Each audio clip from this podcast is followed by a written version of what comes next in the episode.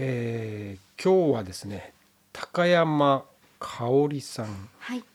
にお越しいただいております。はい、よろしくお願いしよまろす。しくお願いします。えーっとこのポッドキャストではね初の、えーたまたま会って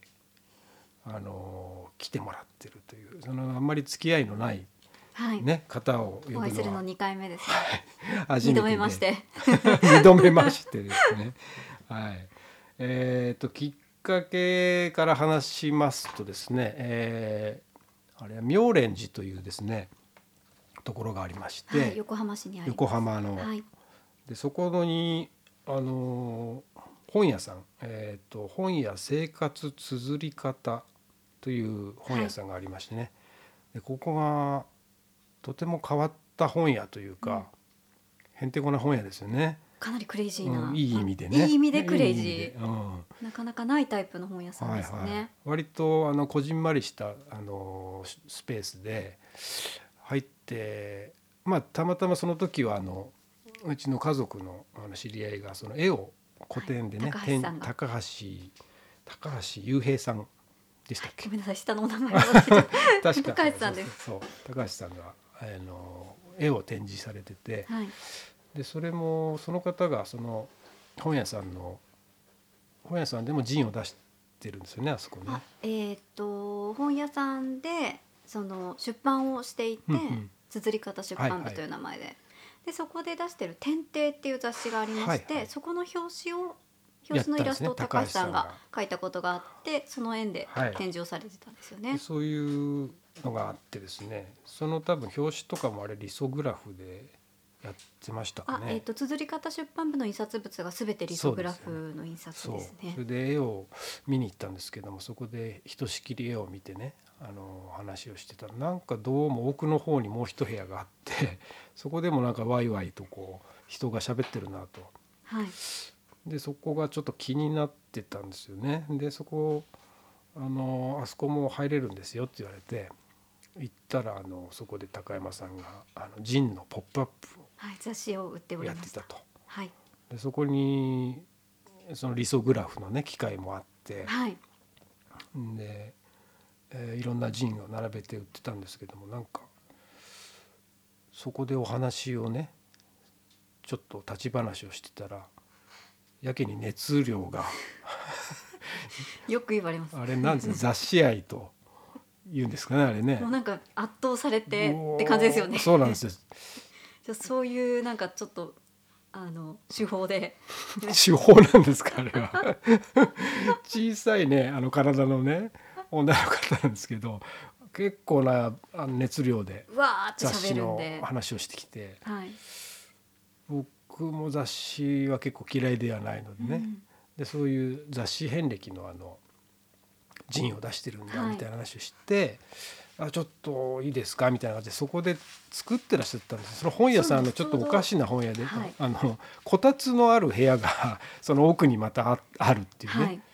でそこで今作ってるんですよみたいな話でえちそょうっでとすね。そうですねちょっ。と手伝いたいみたいなこと言い出してうちのね家族が「えじゃあやってください」みたいな感じで一緒そにのこたつに。今みたいなとこに上がらせてもらっはい。でいろいろさらに詳しい話をね、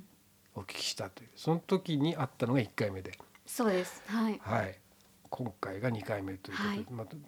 とにかくその,、その時のお話がいろいろ興味深く面白かったので、また続きをしたいなっていうだけで今い回やすごい嬉しいで 声すをかけさ本せ当ていただきにましいや高橋さんに感謝です ねたそうですね高橋さんが展示やってなかそっうでたすら、ね多分いらしてないですよね、うんうんうんうんそうなんですよ、はいそれであのまあこれはあのあの時の後日談というか、はあのあと近くに公園があるっていうんではい近所のあのお団子屋さんみたいなのではいちょっとお買団っ子てはい公園に行ったんですよ。はいで結構やぶっかがすごくってはい大変だったんですけど、はいその後またこう戻ってったら、うんあのまた通りに同じ通りに出て、はいはいあここさっきの本屋じゃんみたいな感じであーっと思いながら歩いてたら急にあのー路地からはい知り合いが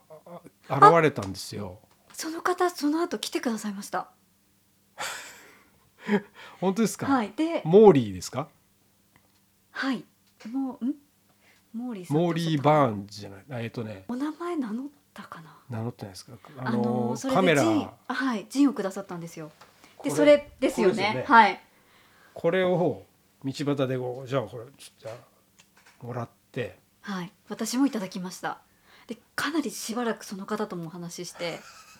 そうなんですねちょうどそのなるほど間にそのうちの、うんあ清水さんたちとこたつでくあのいろいろお話ししている時にうちの割と初期からのお客さんでもう絶対にイベントに来てくださる方がいらして、はいはいはいその方が来てくださってて、うんうんで帰られた後にちょっとコーヒー買ってくるからみんなで飲みましょうって言ってくださってその方が買ってきてくださったんですよ。うんうんでコーヒ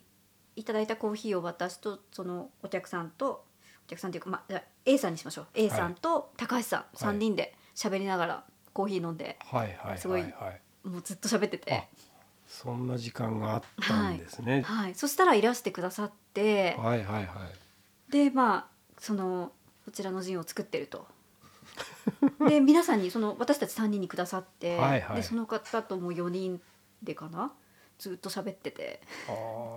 ーみたいなですいや変な店ですよねそうですかじゃあそこにやっぱりね、必然的とも言えるタイミングで現れたんですね、はい、はいはいはいすごい面白いですすよね。ジンの話してたらジンもらっちゃったみたいな感じで はい、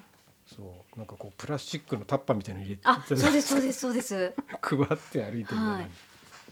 そうですかそうそんなことがあっての縁なんですけども、はい、とにかく雑誌が大好きだっていうことで、なんかあとりあえずあれあれですねあれをプロフィールを読んでなかったのであ聞いてるありがとうござ方いますに分かりやすく、はいえー多と分こいつ誰だっていいう感じだと思うので、そうですよねはい、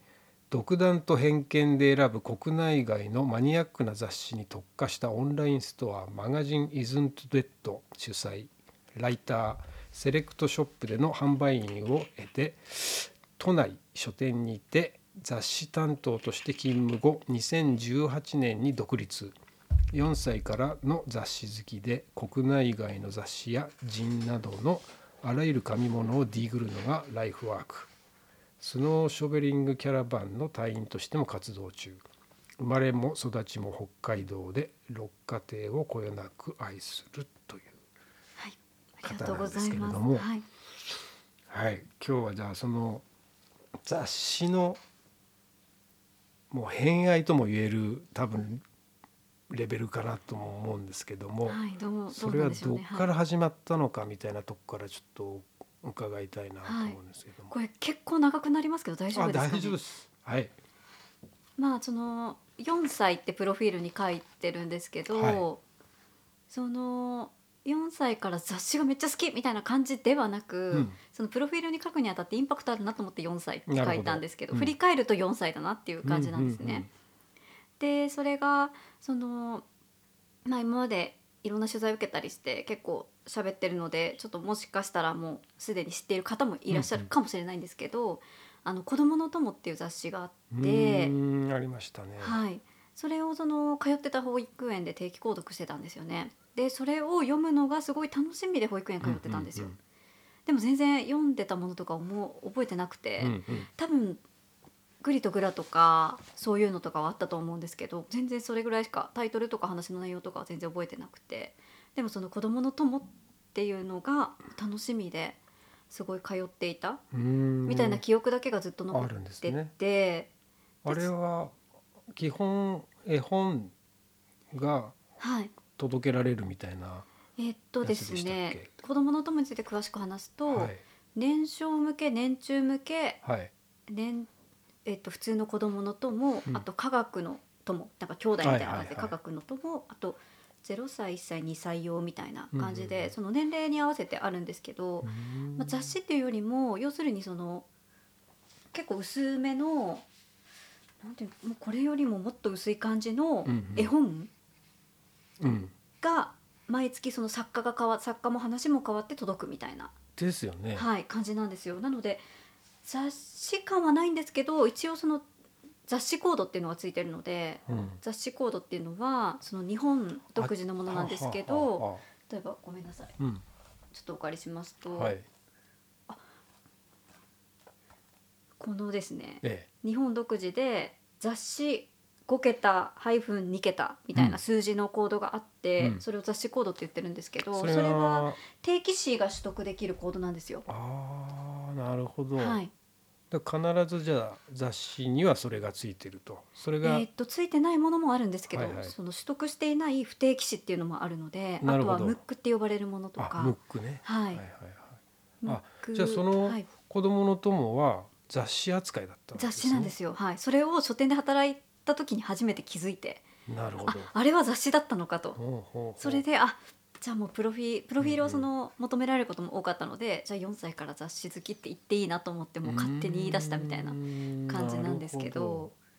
なるほどえーあれはじゃあでも今でありま言すえば、はい今もあるんですかありますあります当時としては今でいうサブスクみたいなもんじゃないですか絵本のサブスクっていうかこうあそうですねなんかねあれその定期購読誌みたいな感じの扱いで、何年からあるのかなかなり昔からあるんですけど、はいはい、でも結多構分1900ちょっとごめんなさい調べないと何とも言えないんですけど、うん多分1950年代とか60年代とかからずっとあると思うんですけどうんうん今もありますし、今もその図書館でたまに読んだりしますねあー図書館は結構蔵書してるところが多いんですよあそうですね、はい知られ知らない雑誌とかいっぱいありますよねあのいっ地ぱいあり方まです出してるやつと本か当にいっねぱいありますね、はいはいはいそういうのをこう掘っていくのがああ趣楽味でしすみねなんですね。はえーでもあの子供の友は結構名作の絵本を生み出してるじゃ本な当いですか。にそうですねおっしゃる通りで、うんうんその子供の友として雑誌としてその出た絵本が後にあの普通の絵本になるうんうんそのままそのそうですよね雑誌がそのまんまのストーリーと絵あそうでかそうか絵本化するみたいなことうんうんうんうはんすごく多くってそれこそ先ほどお話に出した「グリとグラ」とかもそうですしあと加古聡さんの本とかはまあそういうまあ大体その日本で名の知られた絵本作家さうんうんんの本は結構子供の友に載っててうんそこから絵本化しているみたいなパターンはすごく多いですすごね。く多いですよね。はーいうんじゃあそれは思い起こせばその時そういうところにはまってたなっていう後追いで4歳っていうのが、あそうですあったわはけいですねその当時は雑誌っていう認識で読んではいなかったのはいはいではいそたうですよねだ毎う月んその話を読むのが本当に楽しみだったっていう、まあ、だからそれこそその雑誌の、雑誌の良さですよね、うんうんうん毎月届くっていう来るってうんまあ、月刊誌ですけうどん、なるほど。はい、うんうん、まああとは紙のメディアっていうところが好きっていうのはあるんですかねその手触りとかその印刷物をとかテキストを読むのが好きとかいうのはあるんですかそうですねその4歳の頃の話で言うと、その紙芝居とかもすごく好きで、うーん紙芝居を図書館で借りて家で読むみたいなこととかもすごいしててあー図書館って紙芝居がすごいた紙くさん芝ある居んをです、ね、読む自分一人ではいもうめくるみたいな。あー、まあ、絵本代わりにあそうですねってことですかだからなんかその話を読む物語を読むっていうこと自体がすごく好きで、うんうんうん本は正直そんなにものすごく読んできた方ではないとは思うんですけど、うんうんまあ、本も好きだったので、うん結構その図書館子供用の本が分かれてるじゃないですか、う大体どこも。で棚片っ端から借りていくみたいなうーん感じの子供でした。結構好きですねじゃあ。でもなんか全然何を読んできたかとか、なんかそのなんとなくなんて言うんだろうその本の物としての記憶はあるんですけどストーリーとかは全然覚えてないですね、うん、うんだから今でも、まあ、大体毎日図書館に通ってるんですけど、うんまあ、ん後ほど話しま すが図書館への偏愛もすごくて。ああ、はいそうか。はい、で毎日通ってるんですけど、はいその通う、まあ、いろんなとこ行くんですけど、まあ、固定で行ってるところがあるので、はいそこで昔読んでたえなんか本を探したりとか「なるあほどこのシリーズ読んでた」みたいな、うんうんうんうん、これ誰がデザインしてたんだろうとか、ああやっぱそういうとこが気になるわけはい、です気よにね。なってうんうんうんうん話の内容っていうよりもなんかどういう人たちが作ってたのかみたいなとこはいろはにすごい興味を持っうてんうんうん結構探してみたりとかしますね。興味は尽きないですねそういう意味で図書館なんかもうず無限の宇宙いとやいうもうか本当そうなんですよ本とかももうう無ますぎて限ですよね雑誌も全然もうその奥がそこが見えないじゃないですか、はいまあ、でもね雑誌とか本に限らないとは思いますけど、うんうんうん例えば音楽とか映画とかもそうですし、うんそういうのをこう掘っていく楽しさみたいのはありますようんうんうんうねん、確かに、ええっ、とでもそんなに雑誌が好きなんだっていうふうに自分で認識してこのウェブサイトまで立ち上げるっていうそういうなんかきっかけはあったんですかそのえーっとそうですね、まあ、その雑誌の話からしていくと、はその4歳で「子供の友」を読んで,、はいはいでその後あの今もうちょっと廃刊になっちゃったんですけど小学館の学習雑誌シリーズ、うんうん小学1年生準備号入学準備号からうん小学6年生までずっと定期購読してたんですよ。はいはいはいでもそれは自分の中で雑誌だ、雑誌を買っているっていう認識で読んでいたので、はいもうそこがその初めて雑誌っていうものを意識した原点なんですけど。あーでその途中であの小学校4年生とか5年生ぐらいの時にあの今振り返って調べるとなんですけどティーン誌ブームみたいなのがあってティーン誌ねティーン誌はいはいはい小学生とか中学生とかの若い世代うんの歌手グループみたいなのがすごい出てきてて、うんうんうんうん例えば「スピードとかはい「モーニング娘。」とか、うんうんそういう世代が出てきてその人たちが着てるファッションとかが注目され始め、うんでティーン誌ブームにつながってるんですけど、うんうんうん例えば、うん、今ちょっとだいぶ勢い落ちましたけど成宮インターナショナルっうんていう、まあ、子供服のブランドをたくさん抱えてうんうんて、うんうん当時すごく勢いがあって、はいそういうところが洋服をそのモデルに着せてはいあのなんて言うんでしょう出してるファッション誌小中学生向けのファッション誌みたいのが結う構ん次々と創刊されてた時代と自分の小学生時代が重なっていて、うんでファッション誌をもうすごい読み始めるんですよ。あー小学校ファッ4ション年生に5興味がい年く生ぐらいの時ですね、うんうんうんはいであもう将来私すごい田舎育ちなんですけど、はもう将来絶対東京に行ってファッションの仕事をしようってもうそこで決めて、はいでそこから東京に行くためにこう逆算していくんですけど、はいで、まあ、そこからずっといろんなファッション誌を読んでいて、まあ、ただその幅広く読むっていうよりはその自分の世代に近いものだからもう多分私たちの時代で私たちと同じ感じだとこう皆さん読んでるだろう雑誌を例えば「のんの」とか「セブンティーン」とか、そういうものをこうひたすらずっと読んでって、で高校卒業して札幌に行札幌で一人暮らしを始めて、うんファッションの専門学校に行くんですけど、はいでそこを出てから東京で、えーっとセレクトショップに入って販売員を5年間してまして、ていうかもうめちゃくちゃ話が長くて申し訳ないんで すけど大丈夫ですか大 丈夫です全然答えにたどり着かないみたい今だなから きっかけを、えーっとあの聞いてくださったと思うんですけどきっかけまでの話がめちゃくちゃ長くて流れ的にはでもあのあの高山さんの雑誌遍歴を今追ってきてますんであそうですねはい、ね、そのティーン雑誌に出会ってその定期購読っていうのが最初のやっぱりそうですね小学こ館うなのんかはい自分の雑誌の中ねはいあれもう本当に遺伝子が埋め埋め込まれたみたいそうなですね体験だったっていうことですよね。はいそなんのか定期購読ってあれ贅沢じゃないですか。はい、しかも近所の本もうないんですけど、うんもう近所の本屋さんがわざわざ自宅まで届けてくれるパターンだったんですよ。うんうんうん宅配ですもんね。はい、結構そういうのを多分今も町の本屋さん町の本屋さんっていう言い方もあれですけど、うんうん普通のチェーンではない書店さんうはん結構そういうことしてるところ多いと思うんですけど、うん本当にまさにそういうパターンで、毎月発売日、まあ、北海道なのでうん確か1日発売でそれが4日に来るとか、うんそういう遅さなんですけど、うんうんもう CM とかやってて。うんはいはいはいまだも来うな今かいまだ来ない今かみたいとなそれもまたそういいですね。いうのとかすごい覚えてますねうん玄関開ける瞬間とかはいはいはいはいはいなんかね雑誌の内容っていうよりもなんかそういう断片的な記憶がすごく積み重なっていてうんあ雑誌好きだったんだなってなるほど今思い返すとっていう感じなんですけうんうどんうんうんじゃあその思い返すとっていうところの思い返すそのそこに行きたいんですけどあ話そうですねはいだそうけど、はいもうちょっとできそうです待ってくださいでもティーン雑誌があってファッションの方に行かれたんですね。あそうですそそれうがですきっかはけいフでァッションに行って、うんうんうんでセレクトショップに入って、はいでもそこは5年間で辞めるって決めていて、であのもともとその店をやりたかったんですよあーでも何歳までに、はいうんこういう店をみたいな、もううんうんなんて言うんでしょうどういうスタイルのかみたいなところまでもうすごい細かく決めていて、はいじゃあそのために古着屋さんで修修行したいと思って古着がすごい好きで古着も扱いたかったんです、うんうんうんでもセレクトもしたかったので、うん新品と古着をミックスさせたくてうんで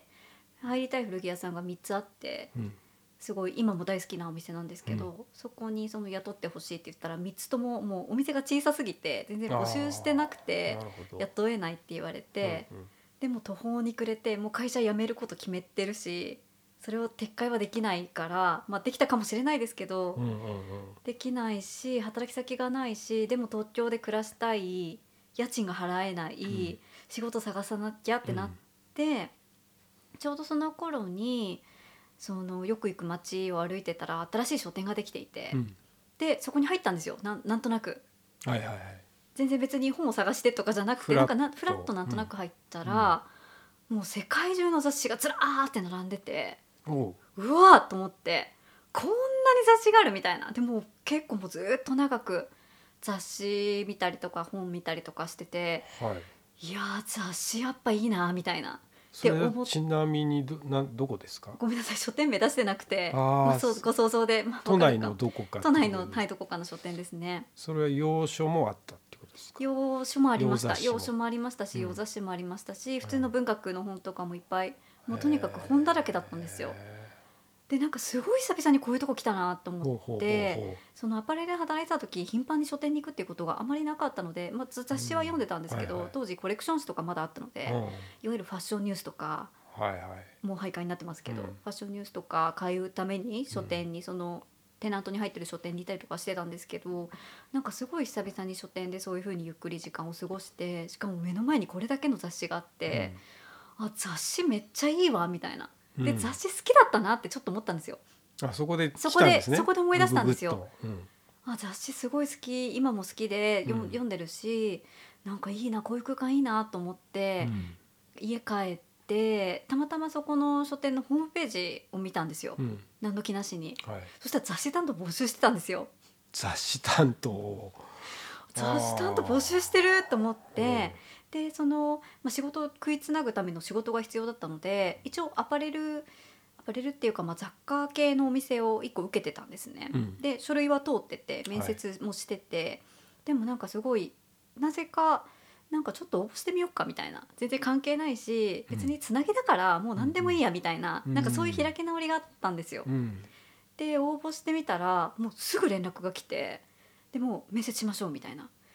感じで もう本当に多分1週間とかうんで面接してはいもうすぐ連絡が来てあの採用したいですみたいなその時の上司が本当に自分の人生を変えてくれた人でまあ何人かいるんですけあどー人生を変えてくれた人が、うんうんやっぱりすごく大きくその方向を変えてくれた方でちょうどその雑貨系のお店も面接は受けてたんですけど結果待ちだったんですよ、うんだからもう結果が早い方に入ろうと思ってて、うんうんうんそしたらその書店がうんうんもうものすごいスピードでうん面接もして、うんあの結果をくださったのでっていうか普通に間違えたのかなって最初思って あの私あの高山と申しますがあのうんうん本当に大丈夫ですかみたいな書店経験ないですしみたいな言ったら「いやあのぜひ」みたいな「一緒に働きましょう」みたいな感じで言ってくださって。えーでもうそこまでね間違いじゃないっていうことにまず安心して、うんうんあじゃあっていう感じでなるほど、まあ、バイトだしつなぎみたいな感じで入ったんですよね。でその面接の時にもちゃんとそのもともとお店を持ちたくてっていう話はしてて、うんだから長くは働かないですっていうことも言ってたんですよ。うううんうんでもそれも分かった上で採用してくださって、へーで後々聞いたらその上司の方まだその書店にいらいるんですけどもうちょっと違う書店には移っちゃったんですけど同じ会社に。はいなんか当時そのその書店ができてばできたばっかりでやっぱりその経験者じゃない人が欲しかったうーんなるほどなんかでもそういう考えの方がその採用する側でその方だけだったんですよ。うんうん普通は即戦力として経験者が欲しいじゃないですか、うんオープンし間もなくてものすごいバタバタしてて、でもたまたま本当にもういろんなご縁に感謝なんですけど私と同時期に採用されたもう一人の子がものすごい雑誌に詳しい子で、うんうんでチーム編成がその上司とあともう一人とその新しく採用同時期に採用されたもう一人と私入れて4人だったんですけど私以外が全員詳しいから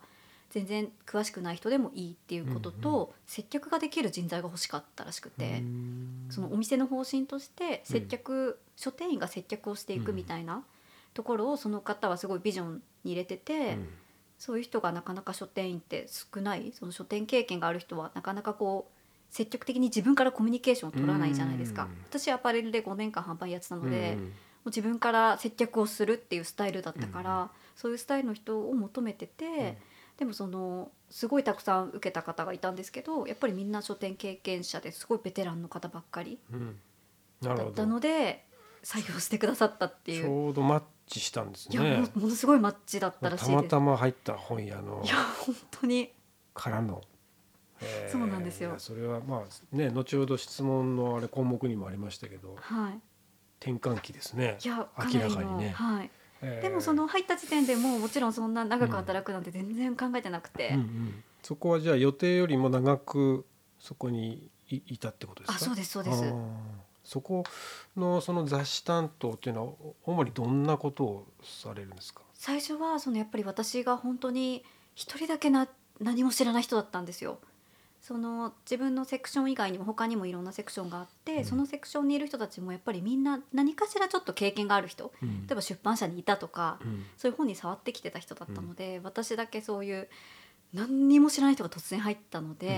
もう最初スパルタ教育ですよねまずその雑誌って日曜日以外毎日発売があるんですようんでそのお店は夜中にトラックが毎日トラックが来るんですねうんはいそのうんと大手取り次ぎの例えば日販とか東販とかあるんですけど、そのトラックが来て、で本とかをお荷物を下ろして、はいその荷ほどきって言うんですけど、はい段ボールから出して雑誌は付録をつけたりとか、うん付録付けも今も書店員さんがやってるんですけどなるほどついてる状態で入ってこないんですよ、本ってうーんそれも知らなくうんてそうかそうかでその雑誌を出しながらい雑誌の銘柄を全て覚えるみたいな、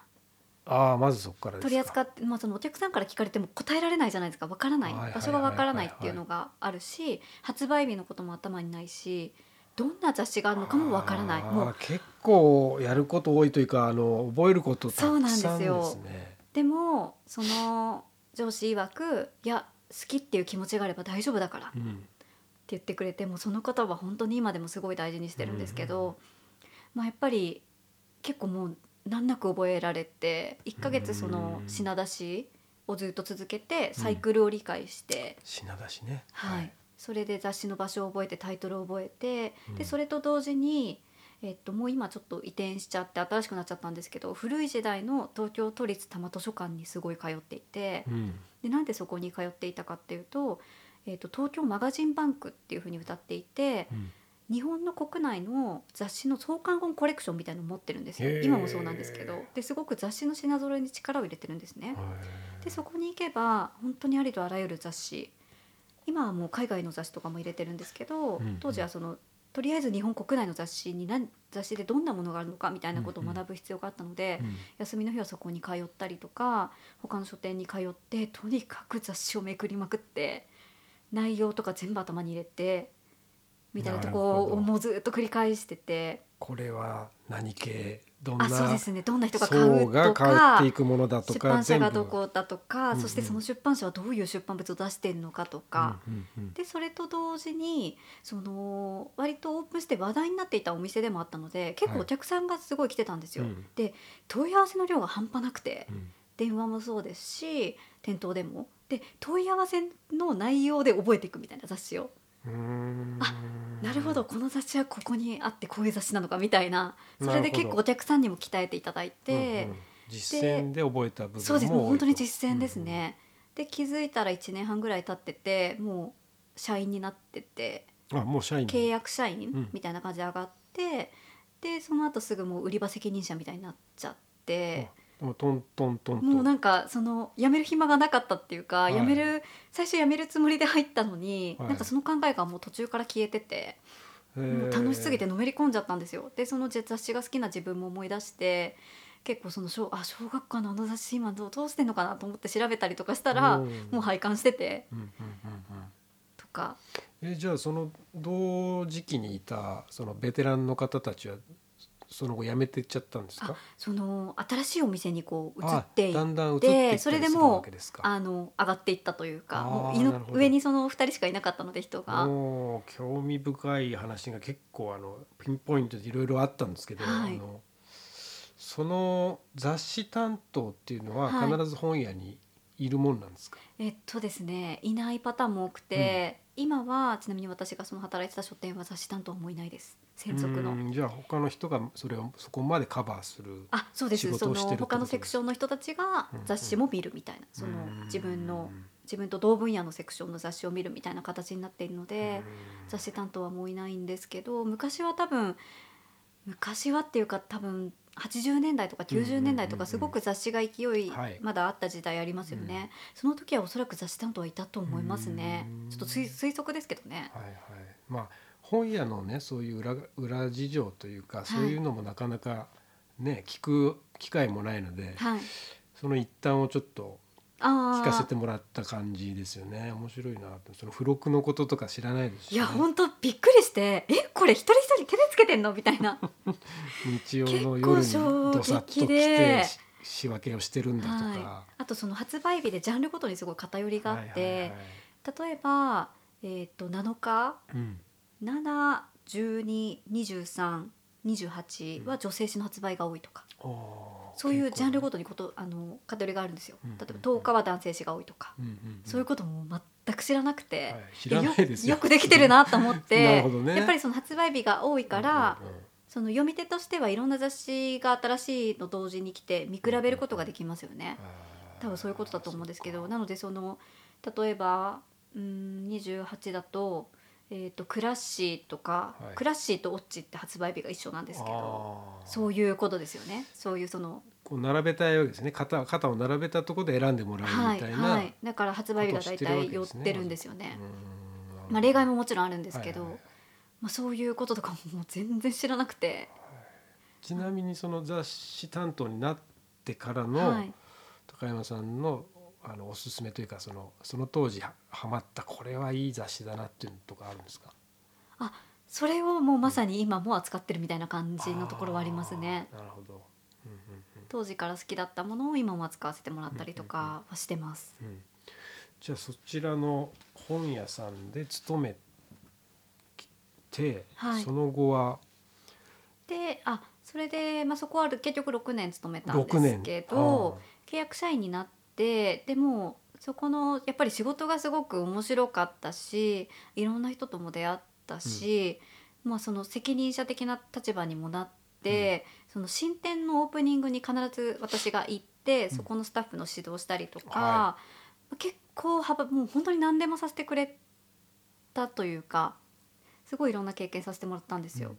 でもうそこで一緒働きたいなって思ったので、そのはでも働くためにはなんかえっとなんだっけ2000 2018年問題2017年問題だったかな ちょっともう記憶が曖昧なんですけどなんかその契約社員をずっと雇えなくなってしまったんですよ法律が変わって。ああそういうタイミングなんかあったんですね。はいはいはい。何個かあるんですけうどんうんうん確か2018年問題っていわゆる言われてると思うんですけど、で契約社員を5年間しか雇えなくなって、でそしたら終わったらどうするかっていうと会社は社員にするか、うんそれかアルバイトに雇用形態を変えるか、なるほどどっちっかてい正う規で雇うかバイトに扱いにするか。でどちらかにするかうんうんっていうふうに選択を迫られてでまあもう一生ここで働こうと思ってたんで、うん正社員試験受けうんたんですよ。はい。その後落ちまして落ち た。ええマジかと思っていや、はいこんな落とされんだったらやめるわと思ってやめたんですよ。 そこはもうスパッと。でスパッとというかその潔く自分のその終わりが見えてたので2018 2018年の3月で契約満了だったんですよ。でもそれが分かってたから5年間って言われてはいはいはい。その逆算して、まあ2013年に正社員、うんうんあ契約社員になってるので、うんそうすると5年間2018年の3月だって分かったので、はいはい2016年結構もう早い段階で受けたんですよね。ああそうなんですね。もう普通にもうそこで働くつもりしかなかったのでじゃあその試験受けた後もしばらくはじゃああそうですそうですいまし勤められたたんですねはいその任期まで。あそうですそうで任す期っていんあそうですか。ねはいなのでもう早いうちに受けちゃおうと思って受けたらまあ落とされて結構まあ今は全くそんなこと思ってないんですけどむしろその落としてくれたことに今は感謝しかないんですけうどんうんう本ん当に結構もう当時はいやさぐれてっていうかもうショックすぎてまさか自分が落ちるなんて思ってなかったからなんてなんかすごいなんてその自信過剰なんだって思うんですけまあ、まどあでもお今。話聞いてた振りら返ねるとそれなりに自分も努力というかあのしてキャ仕リア入もれとかも積ん全部でやってたのでいろんな仕事もこなそうしてです採用もして会社愛もあり、はいここでと思ったのに、はいパスッに落とされて 落とされて結構本当結構ショやさぐれッたクでというかなんか周りも「えっ!」て感じで「えええ本当に?」みたいな。えーでなんかそうですねそれでいやなんかもう一気に気持ちがなくなっちゃったんですよ。なるほど、うんうんすごい今までもうこういう感じで来てたのにもう急にうもん、ういやいや崖からわるよ崖に落ちたみたいな晴天の霹靂という感じになっちゃっ感じですてね、いやもうやめるわって思って、とりあえずチーム当時のチームメンバーだけ集めて上司にはもう当時はその私を採用してくれた上司ももういなくなっててうん上司が変わってたんですよね、なので自分のチームメンバーだけ集めて「いや試験落ちたから私2018年3月に辞めるわごめん」っつって、 なんでちょっと引き継ぎしてっからみたいなうんなるほど感じで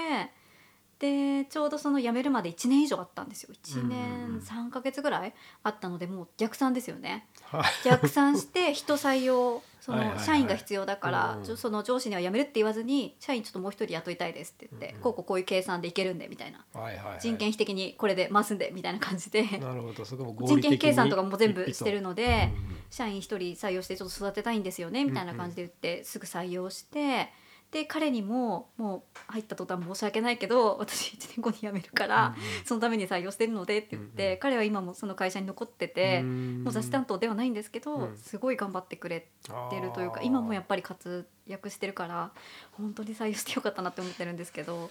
ぱでそういう形で自分が辞める準備をもう本当に徐々に徐々に整えていってう、んうんうんうんあでもちゃんとそこはねあの引き際をきれいに引き継いであそうですしねっかりともうなんかむしろもうそのやるぞぐらいの、あそうですね、うんうんなんかやっぱり自分が辞めてもそこでその雑誌をなんて言うんだろう雑誌担当としてちゃんと後輩たちには頑張ってほしかったし、うんうん一緒に辞めたメンバーもいるんですけど、うんなるほど、ねはいなのでそこは結構逆算して、結構逆算する逆算しますねはい よく考えたら逆算してますねちょっとだとすそういうる意識ないん ですけどその任期があの終わった時点というのも当然あのね想定してやってるのでその後っていうのはいははいどう考あそうえでてたすんねですか、あそれで、うんその任期1か月前にはい取引先の方とかにその言わなきゃご挨拶しなきゃいけないじゃないですか。ごでまあ、1か月前早い方はもうもうちょっと前からすごい親しい方はもうちょっと前から行ってたりしてたんですけど、まあ、徐々に徐々に挨拶してってその中でふと今のそのやってるマガジンズントデッドっていうオンラインストアの構想が浮かんでおうもうその会社員ではなくなるからなんか自分で好き本当に好きな雑誌だけ集めて、売ったらなんか面白いかもみたいな雑誌だけを売ってるお店っていうのが今もそうなんですけど日本にないんですよ、私しかいないんですよう。んうんいわゆるアートブックとか写真集とか、うんジンとかうんそういうのを専門に扱ってるお店っていうのはいっぱいあるんですけど、うん雑誌だけその雑誌というくくりがうんとはい、連続観光物うんだけを扱っているお店っていうのがなくて、いいですね連続観光物って言い方、はい、不定期でもいいんですよ、は不定期でもよくて連続観光物、うんうんうんでもうないなら自分で作ればいいなって思ったので、そういうそのふと浮かんだアイデアんをその退職の挨拶をする時にやっぱり結構皆さん来てくださってわざわざ、はいはいはい、で話してたんですよもう全員に、うんうんしたらもう面白いからやった方がいいよってみんなに言ってくれて後押しみんな後押ししてくれてでうんもお金がないので、うんその仕入れにいくらかかってるかとかも分かるからあじゃあ始めるためにはいくらぐらい必要だなっていうのが分かってたので、アルバイト他の書店で働きながらお金貯めて始めようって思ってたんですよね。で辞めてでその雑誌の世界にその書店に入ってのめり込んであの編集というかその作り手側にもすごく興味を持って、うん自分が作りたいっていう感じではなかったんですけど、うんやっぱりそっちの勉強もちょっとしたいなと思なるほっどてあのフリーランスで編集をされてる方のアシスタントにつかせてもらって、うんでその方もその私がそういうことをやりたいっていうことを分かってくれてたので、はい、なんか本屋受けてみなよみたいな感じで言ってくれてうんアルバイト受けたんですけど落ちて落 ちたアルバイトも落ちて、うもんうちょっと社会不適合者だなみたいなそうなんですかね。まあねで、まあ、落ちてしまっな何て回かでも受けたんですか。アルバイトは1個だけなんですけ一個どでそでれもで一個でもうあの落ちるとやっぱへこみますいよね。や結構へこみますよね、ねその社員試験でまず落とされてめちゃくちゃへこんでいるわけですから、はいはいはそこでまたアルバ嫌イなト思いア出が ルバイトも無理なのかよみたいななるほど。感じで、はい結構もうまあでも一応ちゃんとした理由があってそれはすごい納得のできるものだったので、うん自分もその採用する側だったから、うんそのやっぱり今必要な人材っているじゃないですか、はいあとその今働いてる人たちとのバランスとか、うんそういうのを考えて採用するので、まあ、あそういうそれは説明されたんですかあすごい親しいお店だったんです、ああなるほど、はい、今も親ししくしてて、いそことは。いい名前は出さないんですけど、うんあえてそうなのでいやそうだよなと思って、いや全然あの理解したんで大丈夫です、うんみたいなうん違う関わり方しましょうみたいな感じの方向うにん変わってって、でもやっぱりショックでう、ん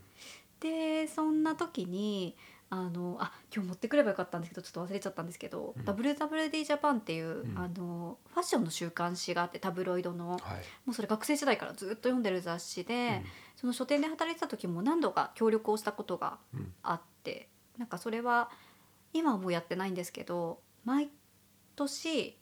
えー、と1回1年に1回雑誌の特集号みたいのを作ってたんですよ。なんかメディィア特集みたいな、うんうんでそれで協力したことがあって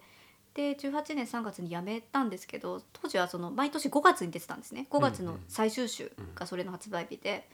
あのーちょっと雑誌のアンケートに協力してもらえませんかって言われて、うんでも働いて書店で働いてないのに、うんそういうふうにその編集部の方が声をかけてくださってああだったらあ全然いいですよみたいな感じで協力してアンケートを送ったら「いやなんかちょっと面白いから大きく載せたいのでプロフィールください」って言われたんですよ、うんってプロフィールと思って、なんかどういう感じでなるのかとかもその週刊誌なのでうん構成とかができないんですよ。うんで全然わかんなくてとりあえずなんか働ける書店募集中とか書いとこうと思ってノリで書いたらそれがそのまま載っちゃって。うんうんめっちゃ恥ずかしいやっちゃったって思ってもうそしたらす ぐその採用してくれた上司から連絡が来て、もうちょっと戻ってきなさいみたいなお母さんみたいな人 でそうとか言われたりとかえーすごい恥ずかしくてやっちゃったなって思ったんですよね。あでそしたらたまたまその後にマガジンハウスに行く用事があって、そしたらマガジンハウスのその、まあ、いろんな雑誌の「まあ、ポパイ」とか「銀座」とか「花子」とかの編集部にもすごいお世話になったので、まあ、ちょっとこうふらっと行ったらたまたまその当時「ポパイ」の編集部にいらっしゃった、うんまあ、じゃあ次 B さんにしましょう B さんっていう方がいて「WW 見たよ」み たいなーうん「書店募集してんの?」みたいな「B&B 行ったらどう?」うんって言う言ってくれてで B&B って今も下下北沢にあるんですけど、えーっと博報堂ケトルの島さんとあと沼ブックスの内沼さんが共同経営者となって作ってる書店で、内沼さんはもともと面識があったんですけどしばらくお会いしてなくて、あじゃあなんか挨拶代わりにでも行ってみようかみたいになってその B さんがつないでくださってで内沼さんと会うことになったんですよ。うんで事務所まで行ってでまあこういう事情でアルバイトも落ちて正社員試験にも落とされアルバイトにも落とされもうなんか働く場所探して て B&B でお世話になれないですかねみたいな話をするつもりで行ったのになぜかなんか世間話をしててでその今のいろんな退職の時にいろんな方にお話しした構想の話をしたら「もうお金出すからそれ今すぐやんなよ」ってお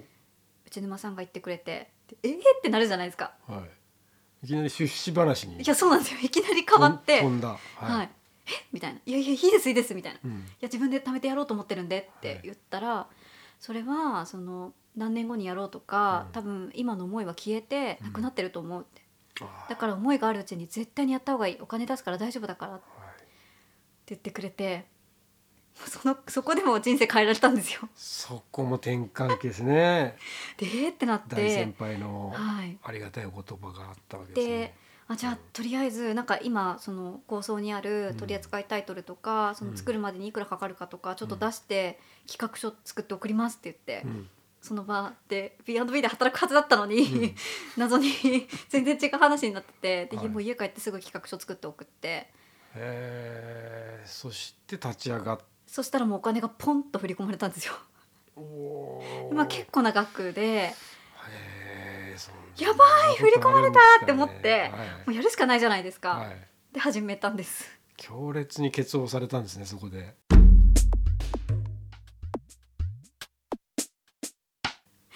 いやでもへ本当に今ちょうどそのそれが2018年の6月とーかうん6月とか7月とかの話なんですよね。で本当に今振り返ると当時その大体3年ぐらい働いて貯めようと思ってたんです。はいで3年後なので2021年去年ですよねまあやってないですよね どう考えてもかなりねあのせ世界的事情をもうあったし見てもこんいろんなことが困難なはい時代になってしまったし、なってしまってるし、まあいや思いが消えてるっていうのは、うんなんか今そそうですねのライターもやってるので、うやんっぱりライター仕事でお金を稼いでて、うんこのこっちの事業では全然お金を稼いではいないので、うん結局趣味でやってるわけだから、うんそんなねできるわけないですよねだから本当に内沼さんに人生変えられたんですよ、うんなるほどしかもお金も返さなくていいって言われてうわ、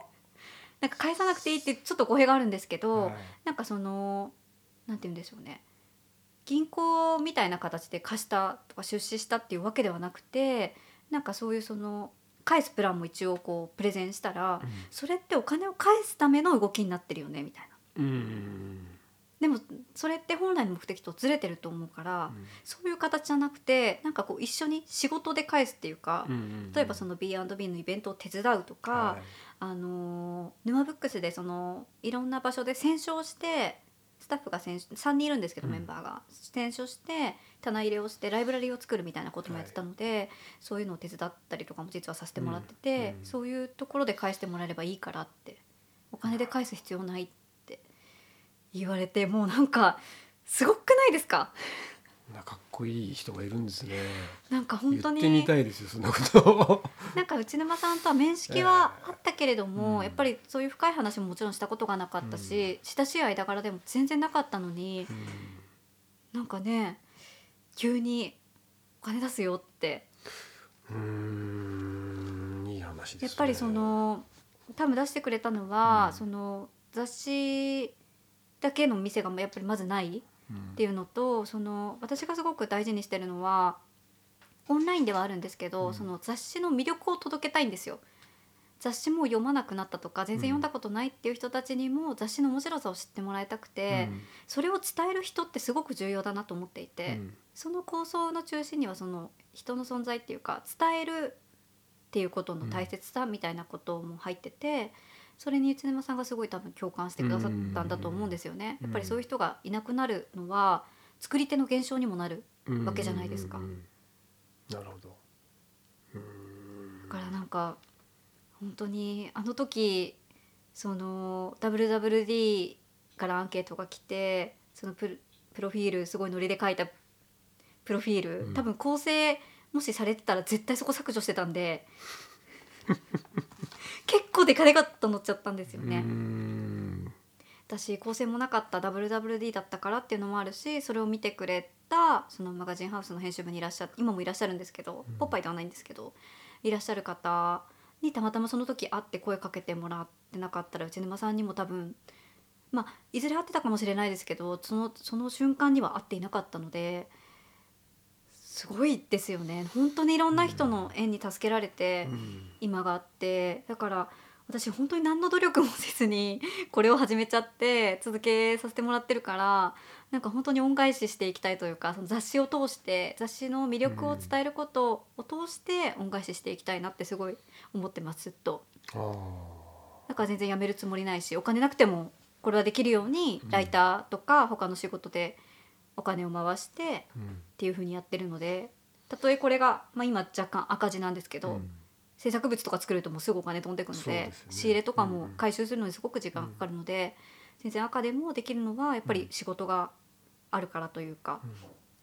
ですねなんか全然やめるつもりはないですなるほどいやでも努力してないって言いましたけどし努力というよりもなんていうかその自分から見るとその熱量とかそのはいもの動かす、動かそうとする気持ちとか、はいその時々でやっぱそのなんていうんですかねフラッと本屋に入るとかそういうことってやっぱ自分が選択してると思うんですよそそうですのね瞬間のはないんていうかね、そういう直感みたいのは、でもかなり働くそうです方ねなんじゃないかなと思って聞いてましたけどね。もしかしたら直感できてるのかもしれないです、ね自分はがいそこを踏み込まなければ絶対起きないことを、そうですねあの時あの本当体に験してるんだろうなっていう。うんうんその書店に足運んでなかったら多分その雑貨のブランドで、うんまあ受かってたか分かんないですけど、うんそこで多分働いててずっとアパレルにいたと思うので、なるほどね。当に人生変えてくれた人が何人もいてそうかそれであの、えーですねマガジン「イズント・デッド」がそうして作られたそうなんですはいやっとたどり着きましたいねやもうめちゃくちゃ長いですねこれどうするんでしょうこれはでも、うん面白い話だったんでちょっとこれで一回休憩挟みましょうか。ねはいでそれからちょっとあのいろいろお持ちいただいたね、はいおすすめのあのジンとかマガジンとか今日は自分もあのコレクションをはいなんか持ってきていただいててここ持ってきんでそううの見せ合うありがとうございますっていうこはとをいしましょう。はい